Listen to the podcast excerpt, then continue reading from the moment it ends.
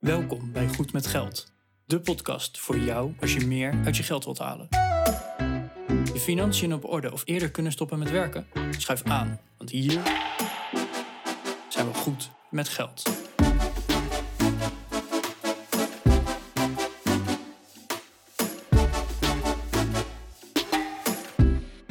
Aflevering 230 van de Goed met Geld podcast.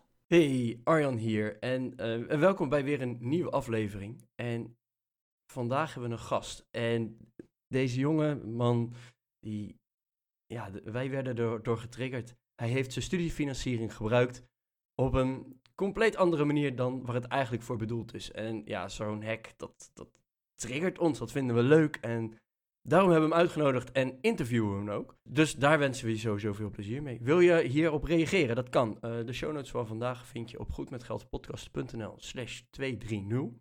Eh, daar kan je een, reactie onder plaatsen. Die wordt gewoon publiek op het internet gezet.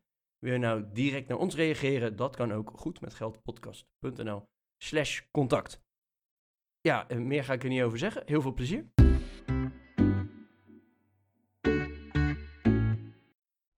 Goedemorgen Arjan. Hey, goedemorgen Bas.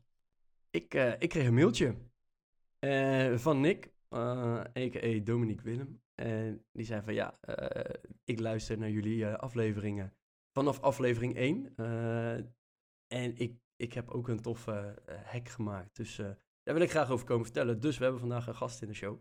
Eh, Nick, a.k.a. eh, Dominique Willem, welkom in de show. Hoi, goedemorgen. Goedemorgen. Ja, ehm, we, we mogen je gewoon Nick noemen. Eh, je bent ooit begonnen onder de naam Dominique Willem. Klopt, ja, Ehm, klopt. En jij mailde ons en in de voorbereiding vertelde jij ons al, en ik, ik I feel sorry for you, ik weet niet eens hoe je dat in Nederlands zegt, ehm, dat je bij aflevering 1 bent begonnen ehm, bij onze afleveringen. En ja, jij, eh, jij mailde ons van, hey, moet je horen, ik heb iets gedaan met studiefinanciering wat de meeste van ons niet doen. Ja, En eh, nou, daarom hebben we je eh, uitgenodigd. Maar voordat we daarmee beginnen, zou je jezelf kort kunnen introduceren in een zin of vijf? ja, tuurlijk. Alle, allereerst bedankt dat ik hier kan zijn. Ik vind het ontzettend leuk wat jullie doen en wat jullie delen. Dus ik dacht, ik heb ook iets leuks om te delen. Laat ik Arjen en Bas een mailtje schrijven. Ehm, ja, even kort over mezelf. Mijn naam is Nick, of ook wel bekend als Dominique Willem op social media. Ik heb een Instagram-account waar ik ook het een en ander deel over mijn eigen persoonlijke financiën. Ehm, ja, ik ben dus 24 jaar. Ik eh, woon in Leiden. Ik werk in Utrecht. Ik werk eh, in het vastgoed eh, bij een taxatieafdeling. En recent heb ik ook mijn eerste stap gezet in het vastgoed. En ja, dat heeft dus ook weer te maken met die, met die ja, hack, zeg maar, waar we het ook straks over gaan hebben van Ome Duo. Van Ome Duo, ja, je, je noemt hem zelf al inderdaad. Eh, want jouw hack heeft te maken met studiefinanciering en eh, gebruik maken van Ome Duo. En wat jij mailde is, ik heb mijn studiefinanciering slash studielening gebruikt eh, om een huis te kopen. En nou, ik hoor nu meteen heel veel luisteraars kraken van, hè, maar je kan toch alleen maar minder lenen als jij een studiefinanciering hebt. Ehm, maar laten we even een stapje daarvoor beginnen. Hoe zag jouw studiecarrière eruit? Hoe, hoe heb je dat aangepakt en wat waren jouw, hoe, zag je financiële eh, kant daarvan uit vooral? Ehm, ja, nou ja, dat is. eh, ik ben begonnen in 2017 eh, met de, de Bachelor Economics en Business Economics. En ehm, tijdens die bachelor kwam ik er eigenlijk achter van ja, ik, ik heb niet zo'n go- goed idee van wat ik nou straks in het echte leven, of een volwassene leven zeg maar, moet gaan doen. Dus ik wilde heel graag een stage doen. Ehm, nu had ik alleen dan geen. Ik had eh, wiskunde 1 was het dan, dat had ik eh, ja, per ongeluk niet gehaald. Eh, en de tweede keer had ik het ook niet gehaald. Dus ik had een jaar studievertraging. En toen kwam het met corona kwam er, kwam er ook nog even tussendoor. Dus nou, dat, dat liep allemaal lekker. Dus uiteindelijk heb ik vier jaar gedaan over mijn bachelor. Wel een hele leuke stage gehad eh, bij een groot pensioenfonds in Nederland. En ehm, ja, daar had ik toch wel een beter idee gekregen van, nou, wat kan ik nou verwachten ehm, van ja, wat ik straks zou moeten gaan doen eh, in het werkleven, zeg maar. En eh, vervolgens heb ik op basis daarvan heb ik ook mijn master gekozen. Ik heb de Master Finance gedaan. Tijdens mijn eh, bachelor en tijdens mijn master ben ik eigenlijk altijd thuis blijven wonen. Het, het eerste jaar wilde ik wel heel graag op kamers, maar dacht ik van nou, het eerste jaar is toch handig om dat niet te doen. Je moest ook een BSA halen, dus je had 48 van de 60 punten nodig, anders mocht je überhaupt niet door. Dus ik Ja. dacht nou, dan ehm, ga ik in ieder geval sowieso dat eerste jaar, dat ga ik, eh, ja, ga ik vol focussen op de studie. En daarna is het eh, meer lang leven lol. Nu moet ik ook zeggen, ik heb genoeg weekenden ook gewoon lang leven lol gehad. En eh, ja, het, het reizen in de trein, dat was dan maar zo. Maar ja, ik ben, dus eigenlijk al die tijd ben ik thuis blijven wonen. En het eerste jaar dus bewust. En het tweede jaar wilde ik graag op kamers. En ja, toen zag ik de kamerprijzen in Amsterdam. Ik heb in Amsterdam gestudeerd. En toen dacht ik, hmm, 10 vierkante meter voor 800 euro, dat vind ik niet zo heel aantrekkelijk. ik, eh, ik blijf maar thuis wonen. Ja, ja, precies. Ja, nee, dat was wel eh, de afweging. Ik dacht ook van ja, dan, eh, ik had wel een bijbaantje, altijd een bijbaantje gehad. Eh, maar ik vond het wel heel lastig om dan zoveel geld eh, neer te leggen voor een kamer die dan eh, ongeveer even groot was als dat ik thuis had.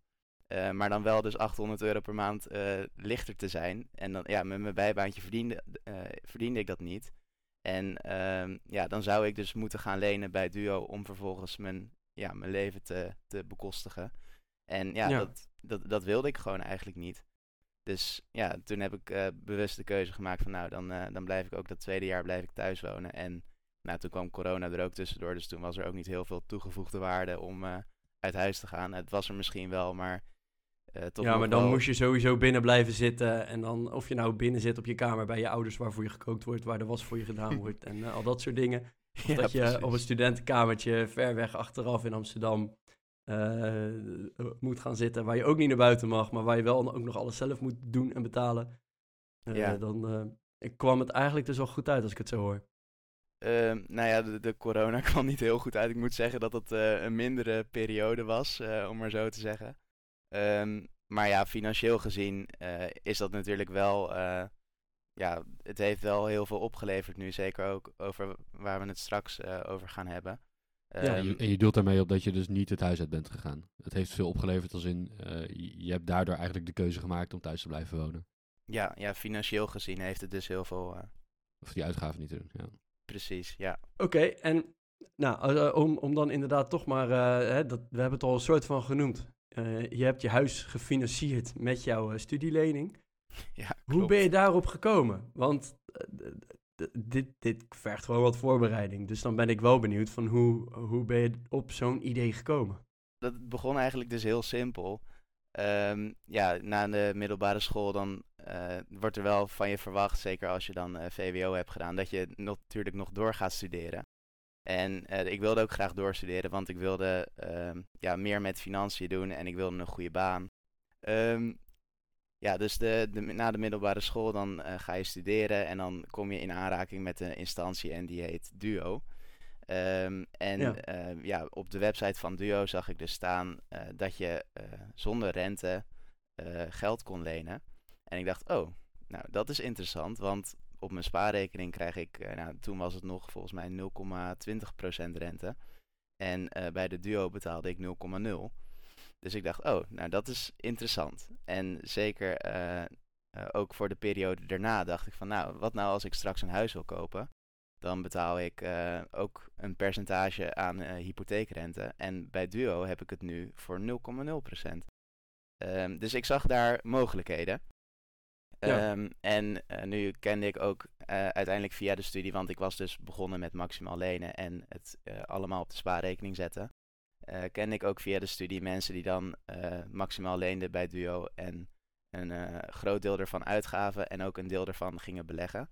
Nu vond ik dat Mhm. beleggen met geleend geld is net zoals gokken. Daar moet je niet aan beginnen. En ik ben ook vrij risico-avers. Ehm, dus ik dacht van, nou, zet het eh, voor mij maar op de spaarrekening. En dan straks, als ik een huis wil kopen na mijn studie, want ik wilde heel graag een koophuis, ehm, dan ga ik dat geld gebruiken. ehm, dus voor een aankoop die ik anders toch wel zou doen. Een, eh, een aankoop waar dus eigenlijk eh, rente over betaald zou moeten worden.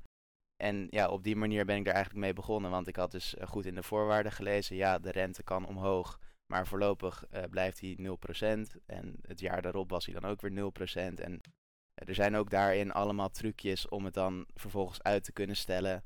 En de rente vast te zetten, dat is vorig jaar was het eh, heel erg in het nieuws, eh, de, de rentetruc.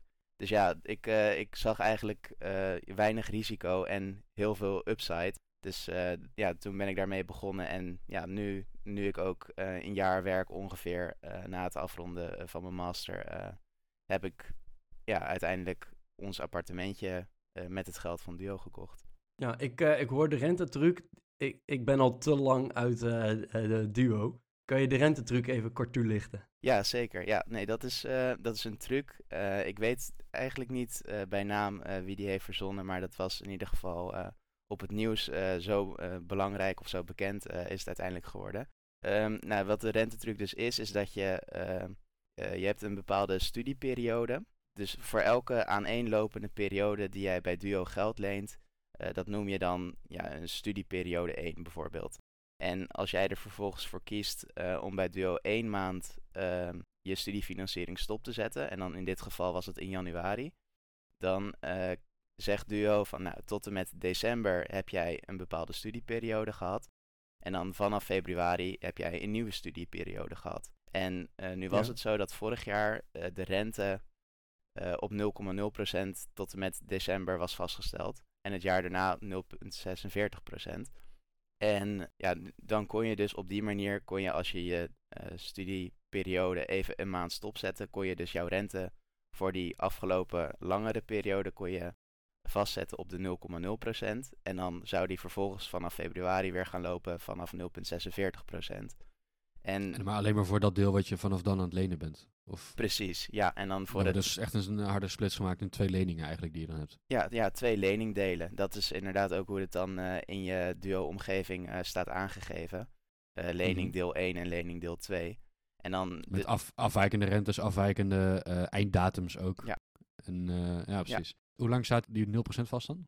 dat is dus elke vijf jaar dan. Dus stel dat jij Hmm. ehm, ja, stopt eh, met, met lenen in december, of eh, in januari in dit geval. Dan staat hij vanaf Mhm. december dus vijf jaar vast op die 0,0%. En dan vervolgens wordt na vijf jaar wordt beslist, ehm, ja, wat is jouw rente nu over dat bedrag. Ja, precies. Ja, want zo is de, de hele studieleningstelsel eigenlijk opgebouwd. Hè? Eh, jouw rente staat steeds voor vijf jaar vast. En aan het einde van die vijf jaar krijg je te horen wat, het, wat de rente voor die komende vijf jaar gaat zijn. Klopt. Daar, daar is dus nu heel veel heibel over. eh, dat eh, hij gaat naar 0,46 procent. ondertussen hebben we het over 2,5 procent 2,5. geloof ik zelfs. Ja, klopt. Eh, maar dat is dus maar eigenlijk voor een, eh, een vijfde van alle mensen. Want de rest die staat nog allemaal vast. En dan, is het dus, dan staat die voor de komende vijf jaar voor die groep mensen op dat percentage vast. Ja, dus el- elk jaar is er een tranche aan, eh, aan, aan oud-studenten, zeg maar, die hier doorheen gaan. Klopt. ja. Ehm, van, van ongeveer 20% van de oud-studenten die nog een studieschuld heeft, die gaat elk jaar een nieuwe, een nieuwe rente krijgen. En ik meen, het is voor mij ook een poosje geleden, dat die, eh, de kostprijs die de Nederlandse staat heeft op leningen, met een minimum van 0%, meen ik aan. Hè? Dat me- meen ik dat dat, de, dat dat ook de rente wordt, of Ehm, niet? Ja, de, het minimum is inderdaad 0%. Daar was even toen eh, in tijden van de negatieve rente, eh, was er ook even sprake van, van, oh, krijg je dan ook negatieve rente op je studieschuld? Nee, Nee. zo werkte het helaas niet, want dat zat wel ingebouwd in de wet. Ehm, ja, het minimumpercentage is 0% en vervolgens wordt er eh, met een berekening gekeken naar wat inderdaad de Nederlandse overheid ja, aan kosten heeft, aan rentekosten heeft om dat geld te lenen op de kapitaalmarkten. Dus Ja. eh, de rente bij Duo is een gewogen gemiddelde van de afgelopen vijf jaar, eh, of de vijfjaarsrente op staatsobligaties. Mhm. Ehm, dus ja, dat, je ziet nu met eh, ja, eh, stijgende rentes, of in ieder geval sterk opgelopen rentes op dit geval, want ze stabiliseren nu. Eh, ja, zie je dus dat ook terug in de, in de lening van Duo, eh, dat die is gestegen naar eh 2,5% ongeveer. Oh ja, Oké, dus even terug naar jouw verhaal. Thanks voor deze uitstap trouwens.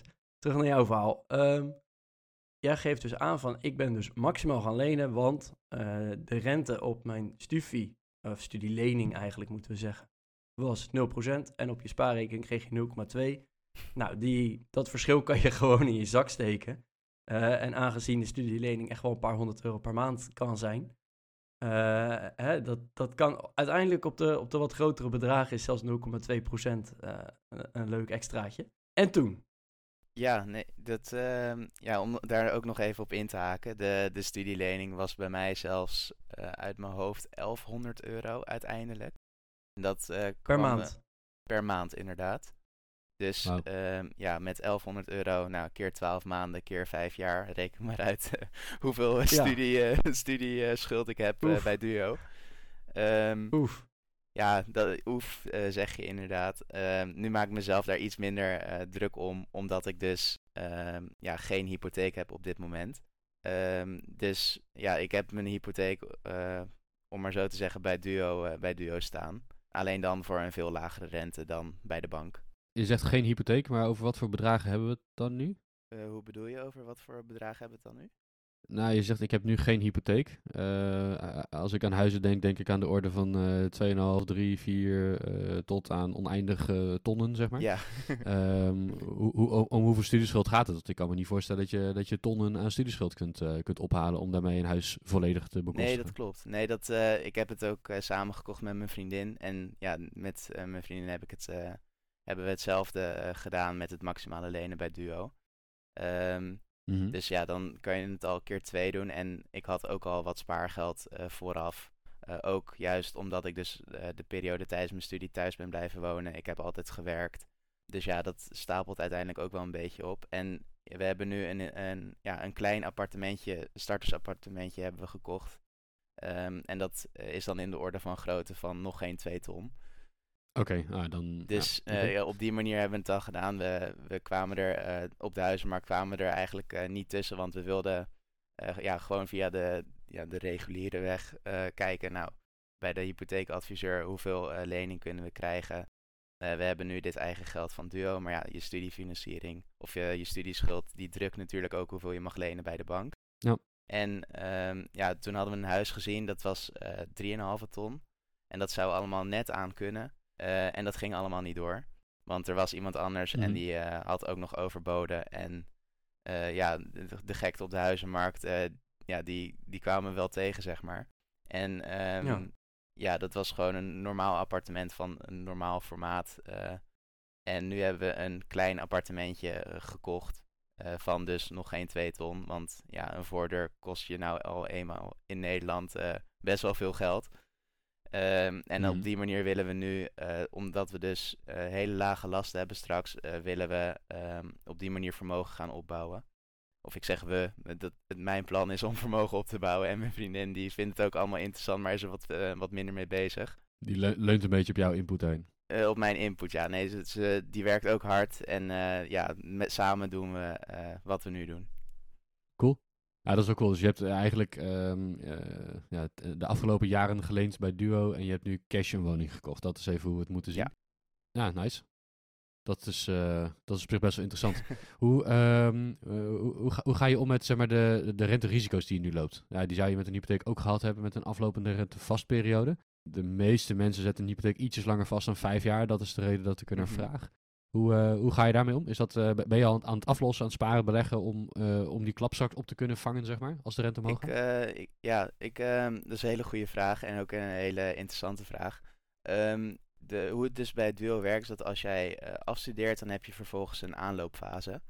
En die aanloopfase, dan ehm, ja, zegt duo dus eigenlijk, nou, we, we geven jou twee jaar de tijd om een goede baan te vinden. Of op een andere manier je, eh, je geld te, te verdienen om alles op de rit te krijgen. Na je studie is toch best wel een grote omschakeling natuurlijk. Mensen willen eh, ook gaan Mhm. reizen. Eh, nog voordat ze eh, gaan beginnen met fulltime werken, eh, willen ze van alles doen. Dus eh, Duo zegt daarin, ehm, ja, de- wij weten dat dit gebeurt en ehm, Ja, neem de tijd er dus eigenlijk voor. ja, neem de tijd ervoor. En dan vervolgens kijken we na twee jaar van, nou, wat is jouw inkomen ehm, twee jaar terug?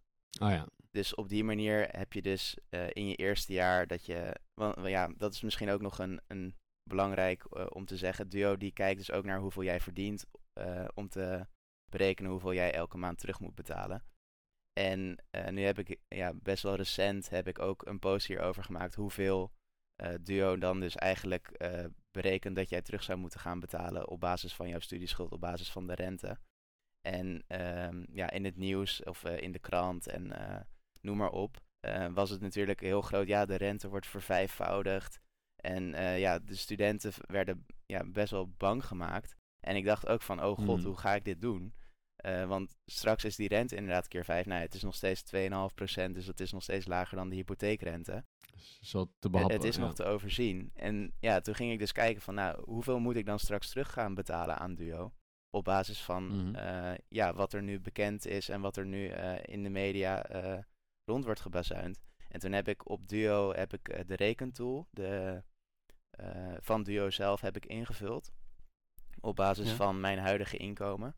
En daar kwam dus eigenlijk op neer dat op basis van mijn huidige inkomen met mijn studieschuld. eh, er werd gerekend met een afbetalingsbedrag per maand op basis van mijn draagkracht. In plaats van mijn wettelijke maandbedrag. En dat kwam er dus eigenlijk op neer dat ik zes tientjes per maand zou moeten gaan betalen. Eh, en dat was geen verschil met of daar nou een hoge of een lage rente tegenover stond. Dat bedrag was hetzelfde. Dus toen dacht ik van, dit moeten meer mensen weten. En dat is omdat die op basis van draagkracht dan gemaximeerd wordt, zeg maar.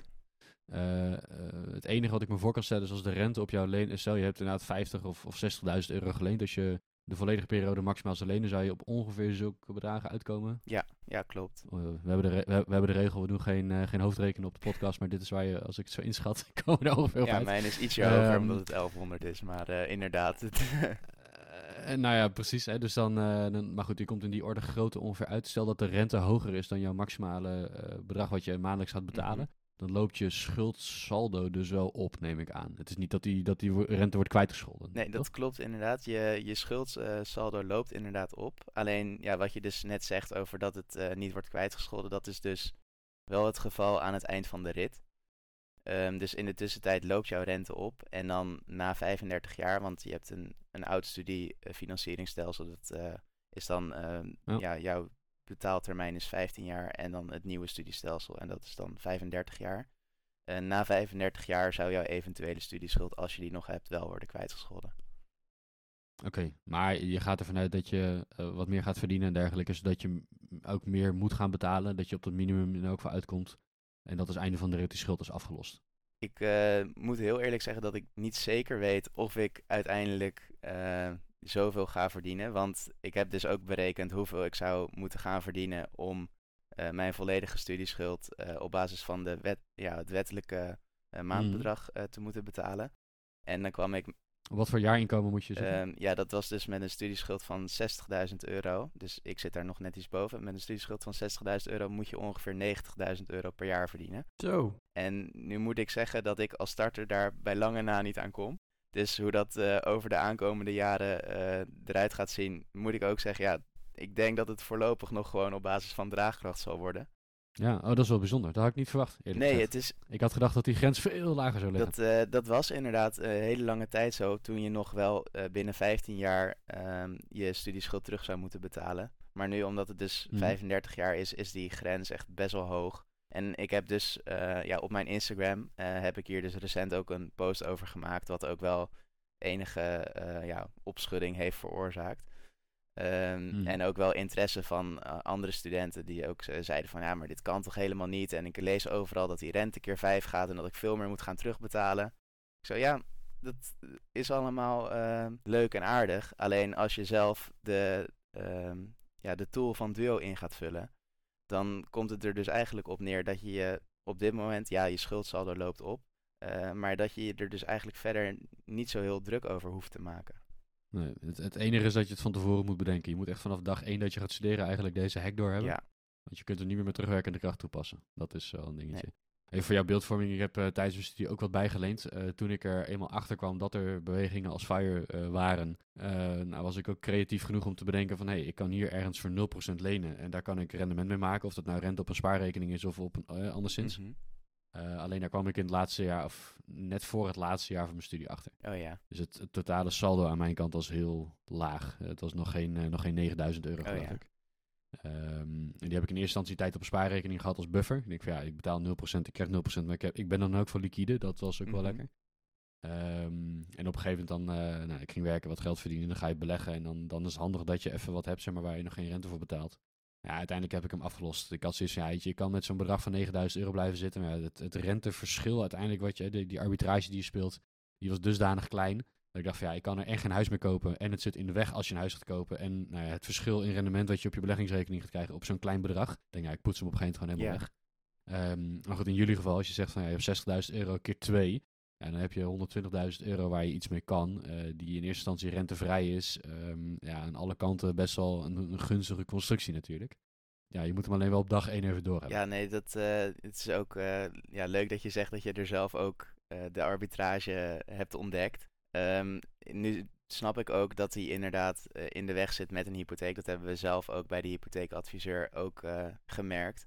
Alleen is daar ook, eh, tenminste daar kwamen wij dan achter bij de hypotheekadviseur, dat in het nieuwe stelsel telt die studieschuld veel minder zwaar mee dan in het oude stelsel.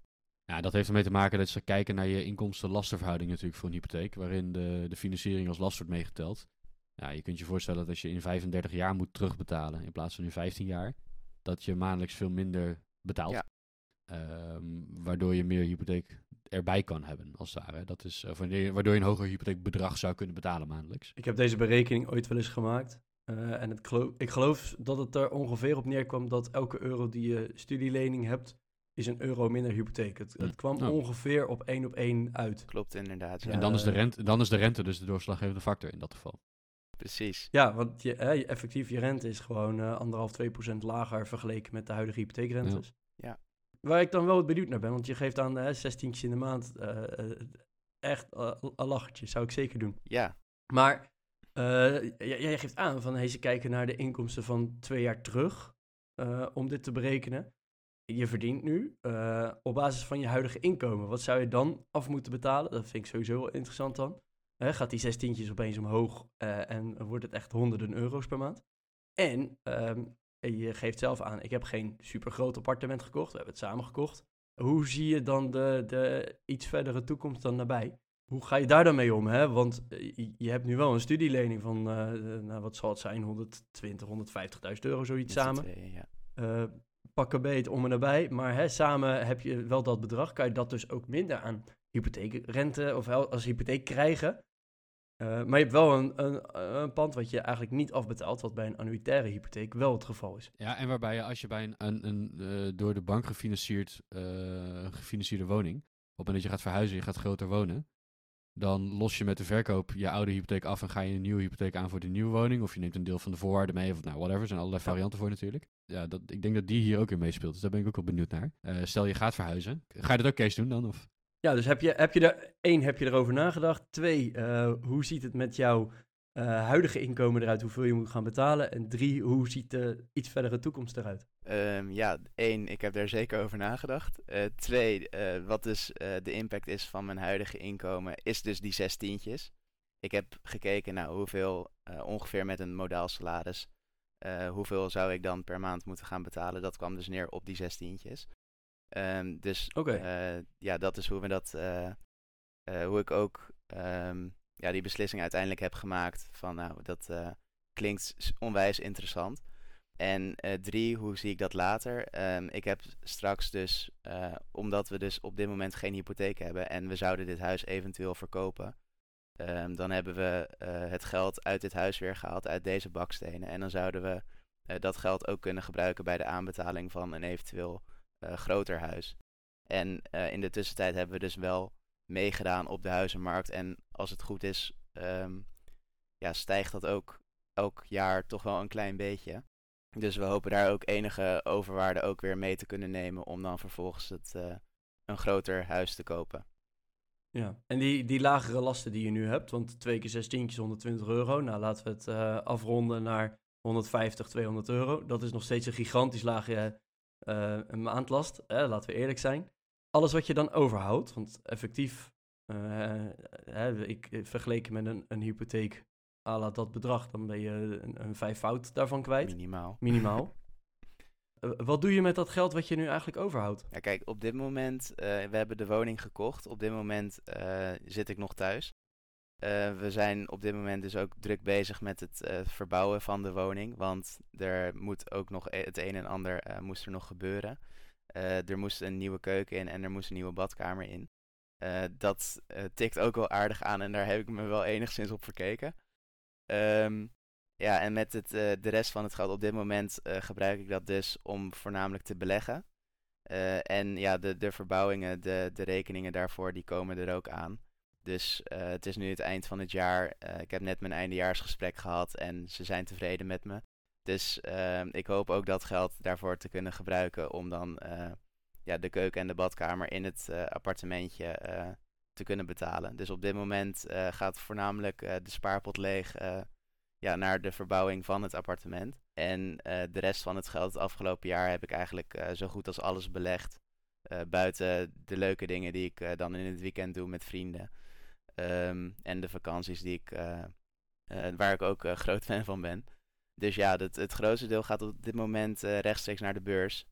En ja, dan straks als ik die lage last heb, hoop ik dat tot op zekere hoogte ook door te kunnen zetten. Maar ook toch wat ook meer uitgeven aan bijvoorbeeld vakanties, nog meer leuke dingen, hobby's. Want dat heb ik ook tijdens corona heb ik dat weinig gedaan. Dat is ook de reden dat er uiteindelijk een redelijk groot bedrag op de spaarrekening stond om dit uiteindelijk te kunnen doen. Ehm, Mhm. Dus ja, daar is wel het idee voor om eh, ja, toch wat meer ook te gaan uitgeven, maar ook te blijven beleggen op de beurs om uiteindelijk financieel onafhankelijk of financieel vrij te worden. Ja, Ja, cool. ja want ik, ik zat dus Ah. inderdaad te denken. ehm, eigenlijk, eh, je geeft veel minder uit aan, aan dezezelfde last. Ik zou dan inderdaad zeggen, hè, of gaat beleggen of eh, gaat sparen. En geen financieel advies. Eh, maar hou er wel rekening mee dat op het moment dat je een normale hypotheek hebt, dat je dus elke maand ook een stuk daarvan aflost. eh, wat je eigenlijk nu zeer miniem doet, omdat het naar draaglast is. Of draagkracht, sorry. Ehm, Hè, dus dat je eigenlijk, eh, daarmee creëer je ook een soort van spaarpot. En dat doe je dus nu niet. Dus hou dat dan wel in het achterhoofd. Dat je bij een normale hypotheek creëer je daar eigenlijk ook een soort van spaarpot mee. Wat je dus nu zelfstandig ook moet doen. En dat is, dat, dat vind ik eigenlijk wel de, een beetje de gemene delen door heel, deze hele aflevering heen.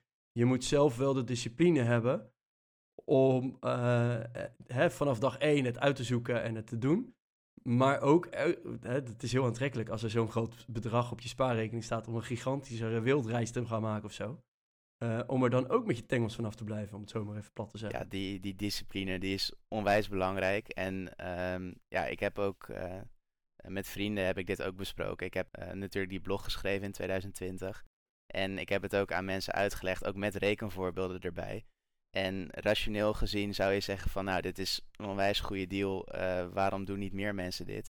Eh, maar ik heb dus ook gemerkt bij die vrienden eh, dat ze ook zeiden van nou, ik vertrouw mezelf eh, daar niet mee. Ik eh, vind het onwijs eng om zoveel geld te gaan lenen. En ik, eh, ik ben bang dat ik het dan toch ga gebruiken. Want ja, je wil misschien wel toch een keer eh, iets extra's doen.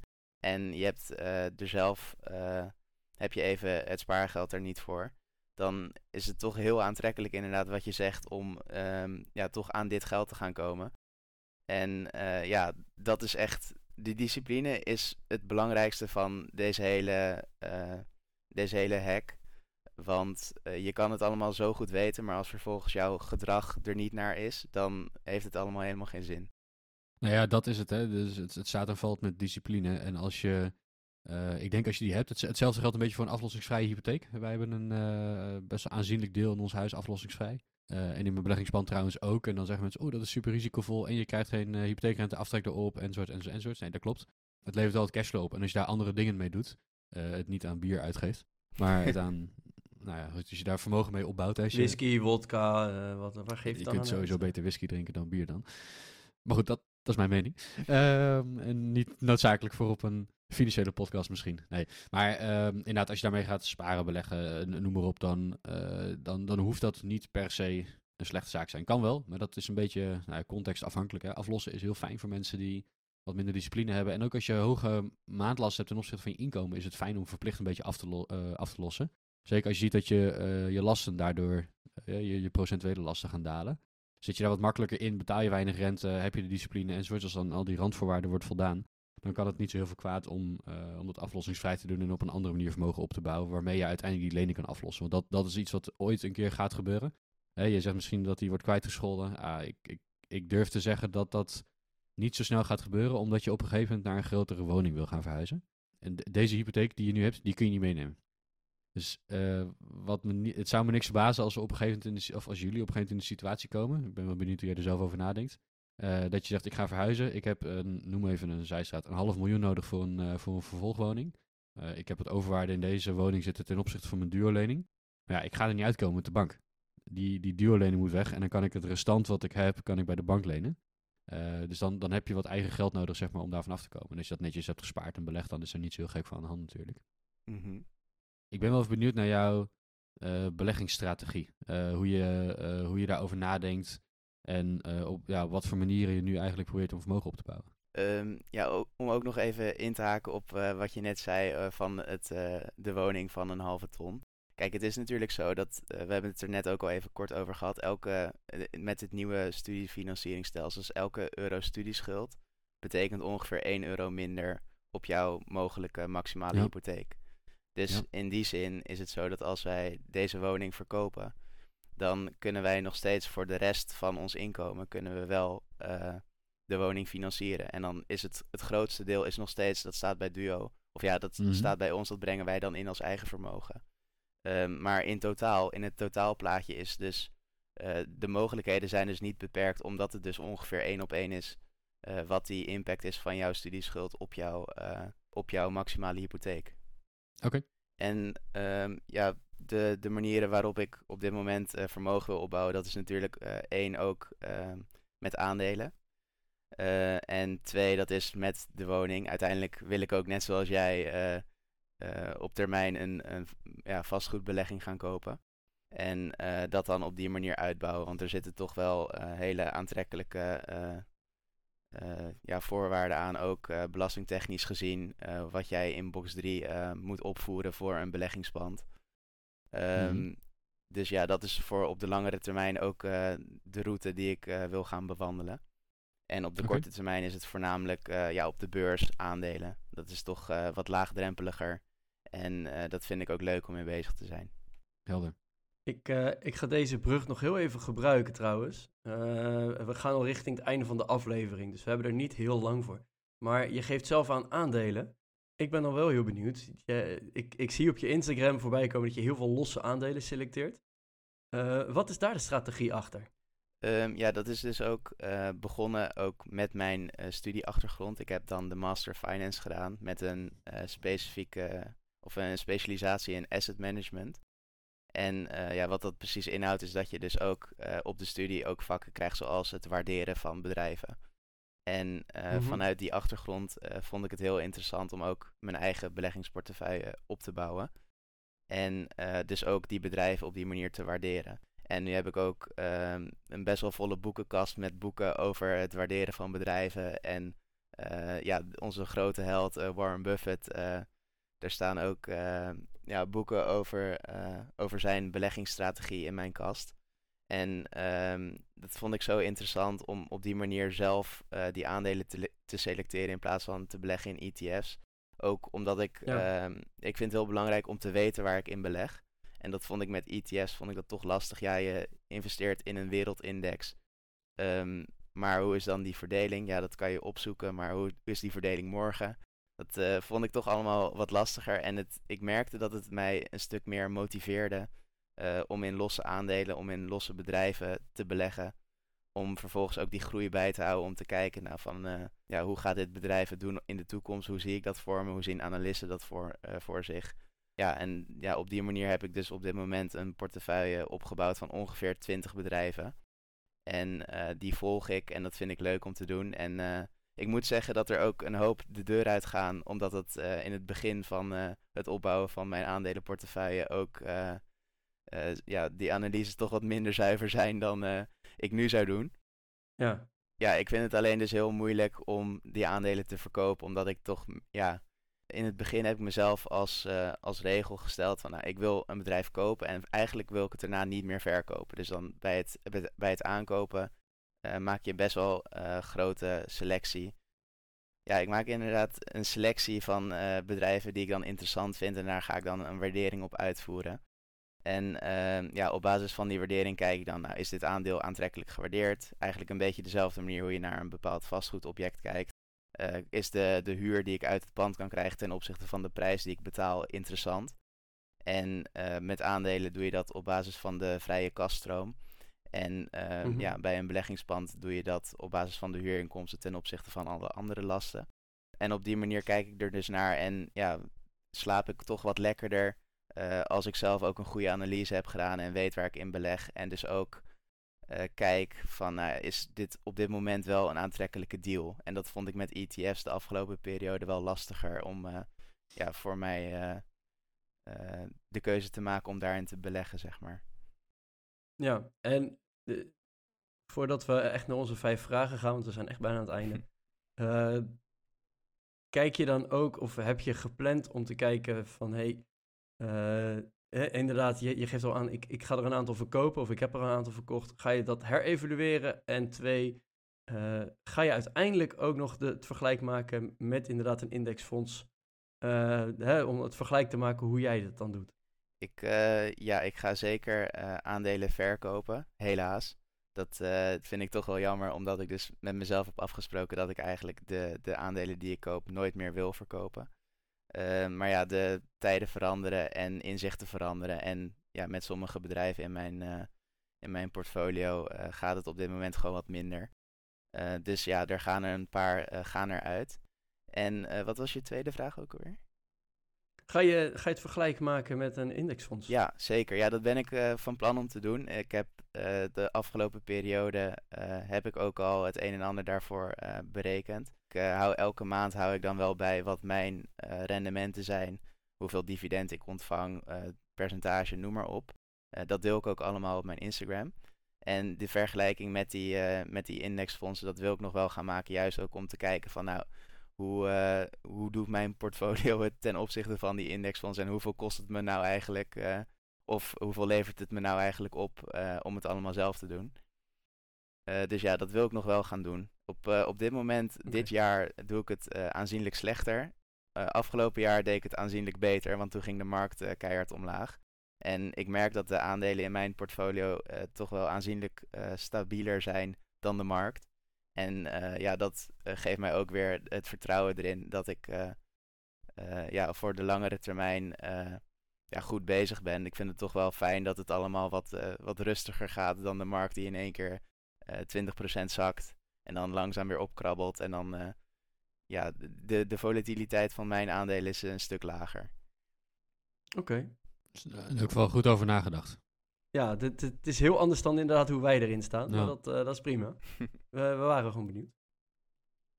Nick, wij willen jou eh, bedanken. Maar voordat we je echt helemaal bedanken en dat je nog even kan noemen waar iedereen je kan gaan vinden, eh, beginnen we nog even met onze vijf vragen. Want die stellen we aan elke gast. Ongeacht of je nou blogger bent of directeur bij weet ik het welke financiële instelling. Dus eh, ook voor jou de vijf vragen. En daar beginnen we mee. Ehm, ja, wat is jouw grootste financiële blunder? Poeh, ja, nee, dat. ehm, ik eh, had er eigenlijk twee. En eh, om maar. Dus dan moet je ze alle twee delen. Oh, anders, je moet ze allebei delen. Oké, nee, dat, eh, nee, allereerst, eh, ja, ik had deze vragen natuurlijk van tevoren al gekregen, dus ik heb er even wat langer over nagedacht. En eh, ja, het eerste wat eigenlijk meteen eh, bij me naar boven kwam, was de, eh, de periode dat de, de cashback kaarten van ja, crypto.com toch wel heel interessant waren. En ja, wat hield dat nou eigenlijk in? Dat was dus een, een kaart, daar kon je dan je euro's, een betaalkaart, daar kon je dan je euro's opzetten. En dan kreeg je, als je een uitgave deed met die kaart, het is gewoon een Visa betaalkaart, soort van creditcard idee, maar dan ja, prepaid zeg maar. En dan ehm, als je een uitgave deed met die kaart, dan kreeg je vervolgens cashback in crypto. En ik dacht, nou, dat Ja. is interessant, eh, want in Amerika eh, heb je natuurlijk ook eh, creditcards en ja, daar hoor je heel veel over de, de cashback rewards en de punten en noem maar op. En ik dacht, oh, nou, dit Ja. is dan eigenlijk de, de eerste manier hoe je dat ook zou kunnen doen in Europa. Naast de American Express kaarten natuurlijk. Ehm, en ik dacht, eh, nou, dat is eh, interessant. Alleen kostte die eerste kaart kostte wel even 350 euro van ehm, die bepaalde crypto. Dus ik dacht, oké, nou, Oh, dat, eh, dat ga ik doen. Want dan kreeg je ook cashback op je Spotify. En mijn Spotify die kostte 15 euro per maand. En ja, dat, als je dat dan uitrekende, 15 keer 12. Dat nou, was in ieder geval ten opzichte van die 350 euro was best wel een lekker rendement. En dat kreeg je dan aan, aan cashback terug. En eh, toen vervolgens ging dat lekker, want ja, crypto die eh, zat, eh, ja, dat was nogal gehyped en die kaart werd ook steeds bekender. En die cryptomunt, die onderliggend die je moest kopen om die kaart te kunnen unlocken, zeg maar, dat, dat ging allemaal goed. Totdat het wat minder goed ging. En ehm, ja, ik, ik heb in die hype heb ik er dus ook voor gekozen om te upgraden van die kaart van 350 naar 3500 euro. Want ik dacht, ah, dit is een hele interessante optie. Ehm, en ja, toen begon de cryptomunt te dalen en toen begon eh, bitcoin te dalen en toen begon alles te dalen in cryptowereld. En eh, toen was er van mijn 3500 euro was ongeveer eh 20% over. Ouch. Ehm, dus ja, daar, daar kon ik wel, ik kon wel cashback krijgen op mijn uitgaven, maar eh, die 80% eh, heb ik nog niet goed gemaakt. Ehm, dus ja, wat ik daarvan ook heb geleerd is eh, ja, dat je gewoon niet mee moet gaan in de hype eh, van mensen om je heen. Eh, en voor, voor ja, gewoon doen ehm, ja, wat voor jou eh, het beste werkt. En ik eh, ben geen fan van crypto, maar ik vond deze manier, dat klonk als een interessante, veiligere manier om eh, toch wat met crypto te doen. Maar ja, dat is dus uiteindelijk niet goed uitgepakt. Eh, en de tweede, dat is eh, het aankopen van eh, de keuken en de badkamer. Eh, dat denk, tenminste, dat, ik weet niet of dat een financiële blunder te noemen is, maar dat is wel echt een hele grote uitgave geweest. En ik heb me daar eh, best wel op verkeken hoe duur dat nou eigenlijk is. Ja. Dus ehm, ja, nee, het is op dit moment gewoon heel duur. En ik had er in onze aankoop eh, van het appartement, had ik wel rekening gehouden met verbouwingskosten. Maar die vallen op dit moment echt veel hoger uit dan dat we van tevoren hadden begroot. Ehm, dus ja, dat is ook financiële blunder nummer twee, denk ik. Om, ja, je wilt toch het, het, mooiere, eh, het mooiere spul hebben. En ja, je moet uiteindelijk ook dingen aan jezelf uitgeven. Alleen ik heb me er wel echt op verkeken hoe duur dat nou eigenlijk allemaal is om het allemaal zelf te doen en nieuw erin te laten zetten. Ja, een goede, goede twee blunders, denk ik. Dan gaan we naar vraag 2. Wat is iets dat je nu kan en dat je eigenlijk vijf jaar geleden had willen kunnen? Ehm, ja, dit vind ik, of dit vond ik eh, de lastigste vraag van allemaal. Omdat er echt best wel veel is eh, wat ik vijf jaar, of wat ik nu kan, wat ik vijf jaar geleden had willen kunnen. En ik denk wel dat eh, de belangrijkste eh, hierin is, om eh, hier te noemen, is toch wel wat eh, ja, zekerder zijn van mijn zaak. Eh, ik moet zeggen, bijvoorbeeld, ehm, ja, gerelateerd nog even over de, het eh, lenen bij Ome Duo voor eh, het eh, aankopen van mijn huis, of in ieder geval een dikke aanbetaling te kunnen doen. Ehm, ja, het, het is anders dan anders en dat vinden mensen om je heen vinden Mhm. dat toch soms lastig. En die, die weten dan niet helemaal eh, ja, of het wel kan. Want ja, als, als dit zo makkelijk eh, zou zijn, waarom doet dan niet iedereen het? En daardoor ging ik toch wel twijfelen over, ja, kan dit eigenlijk wel? En ja, ik heb het dus echt tot op de bodem heb ik het allemaal uitgezocht. En eh, ja, het kon dus allemaal en nu is het feit. Eh, maar ik denk dat ik dat vijf jaar geleden, dat ik daar toch wat onzekerder over was dan nu. Dus eh, ja, dat had ik wel vijf jaar geleden eh, ja, beter eh, Ja. willen kunnen. Ja, maar wat, wat denk ik ook wel belangrijk daarbij is te noemen, en misschien krijgen we ook deze reactie wel van heel veel van onze luisteraars. Het is natuurlijk ook, je gebruikt het voor iets wat je, waar het niet voor bedoeld is. En het werkt en dat is allemaal prima. Ehm, maar ik denk dat eh 95% van de mensen die een studielening heeft, of hè, daar gebruik van maakt, het vooral nodig heeft om de dingen te kunnen betalen die ze moeten betalen tijdens de studie. Ja. Eh, zij het je studiebijdrage, zij het op kamers kunnen wonen, zij het je, je- gewoon je eten of desnoods je bier. Eh, ook heel belangrijk. Maar hè, dus er- ergens snap ik dat ook wel, dat je daar gewoon heel veel twijfels over krijgt. En eh, ja, beste luisteraar, we zijn er ons bewust van dat het niet zo bedoeld is. Maar daarom wilden we alsnog wel dit onderwerp een keer gewoon benoemen. Van hé, hey, het, het, het kan ook echt super, super slim. En wie weet dat we hier weer mensen mee inspireren. Eh, ook om dingen anders te gebruiken dan ze misschien wel bedoeld zijn. Maar goed, Nick, eh, we gaan weer door. Volgende vraag. Waar sta jij over vijf jaar? Ehm, ja, over vijf jaar heb ik dan toch wel de ambitie om misschien wel een eerste of misschien zelfs al een tweede eh vastgoedpand in bezit te hebben in de, in de verhuur. Om ja, toch op die manier ook ehm, ja, meer met vastgoed te doen in plaats van alleen aandelen, toch wat meer diversificeren. Ehm, het is niet voor niks dat een overgroot deel van de mensen in de quote 500 eh, allemaal rijk zijn geworden met eh, het investeren in vastgoed. Dus ehm, ja, ik hoop dan binnen nu en vijf jaar toch wel het eerste pand te hebben voor de verhuur. Heb je het nieuws een beetje gevolgd de laatste tijd? Je, zi- je zit in het vastgoed ook, hè, dus eh, met, je, met je werk. Ehm, ja, ik, ik heb een pand dat ik verhuur. Laten we zo zeggen dat de, ehm, de, de fiscale omgeving is op dit, moment, op dit moment niet de meest eh, gunstige voor, eh, voor het beleggen in vastgoed. En daar komt bij dat eh, hoge rentes en hoge huizenprijzen en nou ja, stagnerende huren zeg maar, niet heel erg meehelpen voor het rendement. Nou, ik, ik, jij zegt van ik zou in de, in de komende vijf jaar één of, of een paar beleggingspanden willen hebben. Nou, ik, het huidige, de huidige omgeving, fiscaal gezien en qua regelgeving. Hè, dus we hebben het over middenhuur, we hebben het over boxerie, we hebben het over dat soort, eh, dat soort zaken. Het milieu is er nu niet echt naar dat vastgoed een interessante asset class is. Als je puur gaat kijken naar wat is nou je bottom line rendement. Gegeven ook hoge huizenprijzen, hoge rentes, ehm, stagnerende huren, nou ja, noem het maar op. Alles eh, lijkt tegelijkertijd te komen en in het nadeel van de vastgoedbelegger. Ehm, hoe, hoe kijk jij ernaar in het kader dat jij zegt ik wil eh, binnen nu een paar jaar een, een aantal panden aankopen? Ja, op, eh, op dit moment ehm, ja, zijn er dus heel veel zaken die eh, ja, een drukkend effect hebben op de waarde van vastgoed. En in die zin, een lagere prijs betekent wel een, eh, ja, gegeven dat alles Mhm. hetzelfde blijft, een hoger rendement. En ten opzichte van aandelen denk ik toch dat het ook een, een goed stukje diversificatie is in een, portefeu- in een portefeuille. Ehm, op dit moment is het voor de huidige vastgoedbeleggers is het toch inderdaad een, lastig klimaat, zeker als je al een financiering hebt lopen. Ehm, maar vooruitkijkend denk ik dat er toch nog steeds wel mogelijkheden zijn. En juist omdat die prijzen best wel eh, ja, hard omlaag zijn gegaan, de waardes van eh, beleggingsvastgoed eh, zijn het afgelopen jaar hard omlaag gegaan. Denk ik dat er wel genoeg kansen zijn, ook naar de toekomst toe, om daar ook het een en ander in te gaan opbouwen. Juist omdat die prijzen laag zijn en de rendementen daardoor toch wel aantrekkelijker als startend zijn een particulier belegger aan dat soort panden meedoen. Als je op Funda kijkt, dan nou, van die prijsdaling is niet zo heel veel meer over, zeg maar. Eh, als je naar de, naar de huizenprijzen op dit moment Mhm. kijkt, dan hebben we het met name over residentie- residentieel vastgoed. Eh, heb jij het dan over commercieel vastgoed bijvoorbeeld? Of nee, ik heb het dan ook over residentieel vastgoed, omdat het risico daarin toch Ja. wel aanzienlijk lager is. Mensen hebben een dak boven hun hoofd nodig en er blijft gewoon een enorme vraag naar huurwoningen. Hmm. Eh, je merkt dat heel veel eh, vastgoedbeleggers ook hun panden nu eh, in de uitverkoop doen, omdat ze juist ja, door die wet en regelgeving denken van nou, voor mij is het niet meer interessant op dit moment met de huidige financiering die ik heb lopen. Ik, ik los alles af en dan Ja. kijk ik wel verder wat ik met mijn geld doe.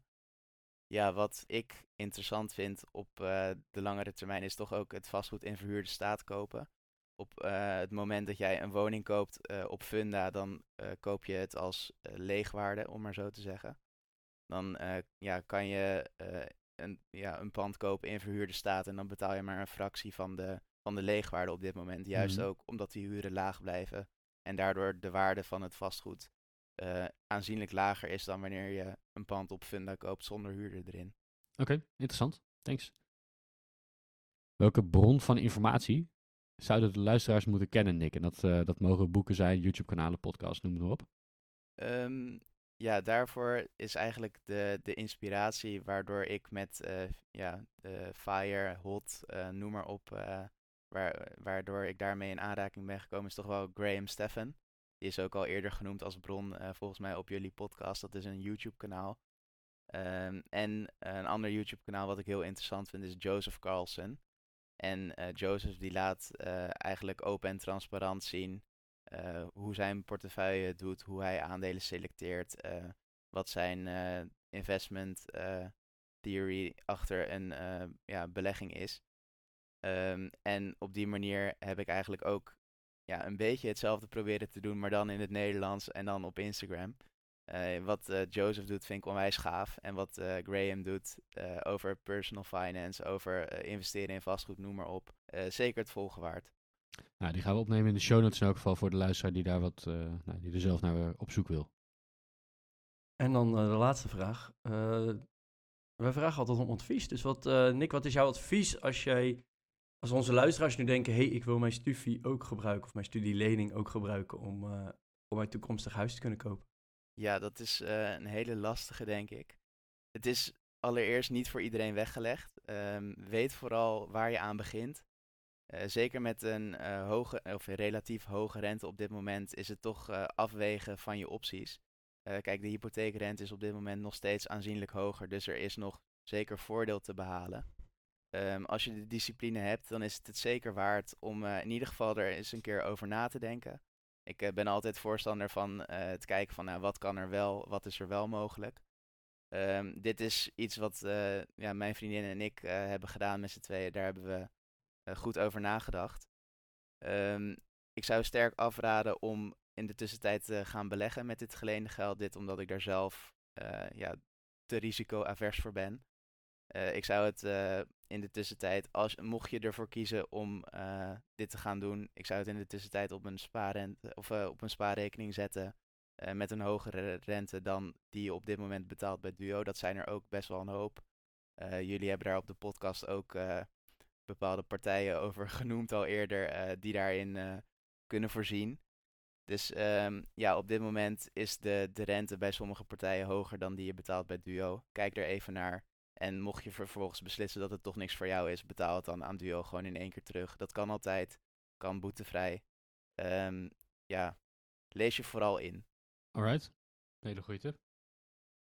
Ja, ik, ik, ik denk dat dat ook een goede toevoeging is. Dit is geen financieel advies. Als je dit wil doen, eh, lees je echt vooral in. eh, check Niks kanaal, check andere kanalen, check de voorwaarden van Duo. Want eh, het, het zijn toch best wel serieuze bedragen waar je het over hebt en eh, Ja. serieuze commitments die je aangaat. Nick, wij willen je bedanken voor je tijd op deze vroege zaterdagochtend. Eh, als onze luisteraars nou denken, hey, die Nick die wil ik gaan volgen, waar kunnen ze je vinden? Allereerst jullie ook nog bedankt eh, dat ik hier mocht zijn, dat ik mijn verhaal mocht delen. Eh, luisteraars kunnen mij eh, volgen en vinden op, eh, op Instagram. Dat is dominiquewillem.nl. Dat is ook tevens de, de blog die ik zelf heb. Daar plaats ik wel wat minder. Ehm, maar de, ja, de, het meeste gebeurt op Instagram. Eh, volg me daar ook zeker even. Heel goed. Gaan we doen. En eh, we nemen ze op in de show notes. Eh dankjewel voor je verhaal. Ik vond het zelf interessant. En eh, ja, dan rest er eigenlijk niks anders meer dan te zeggen. Tot de volgende keer. Tot de volgende keer.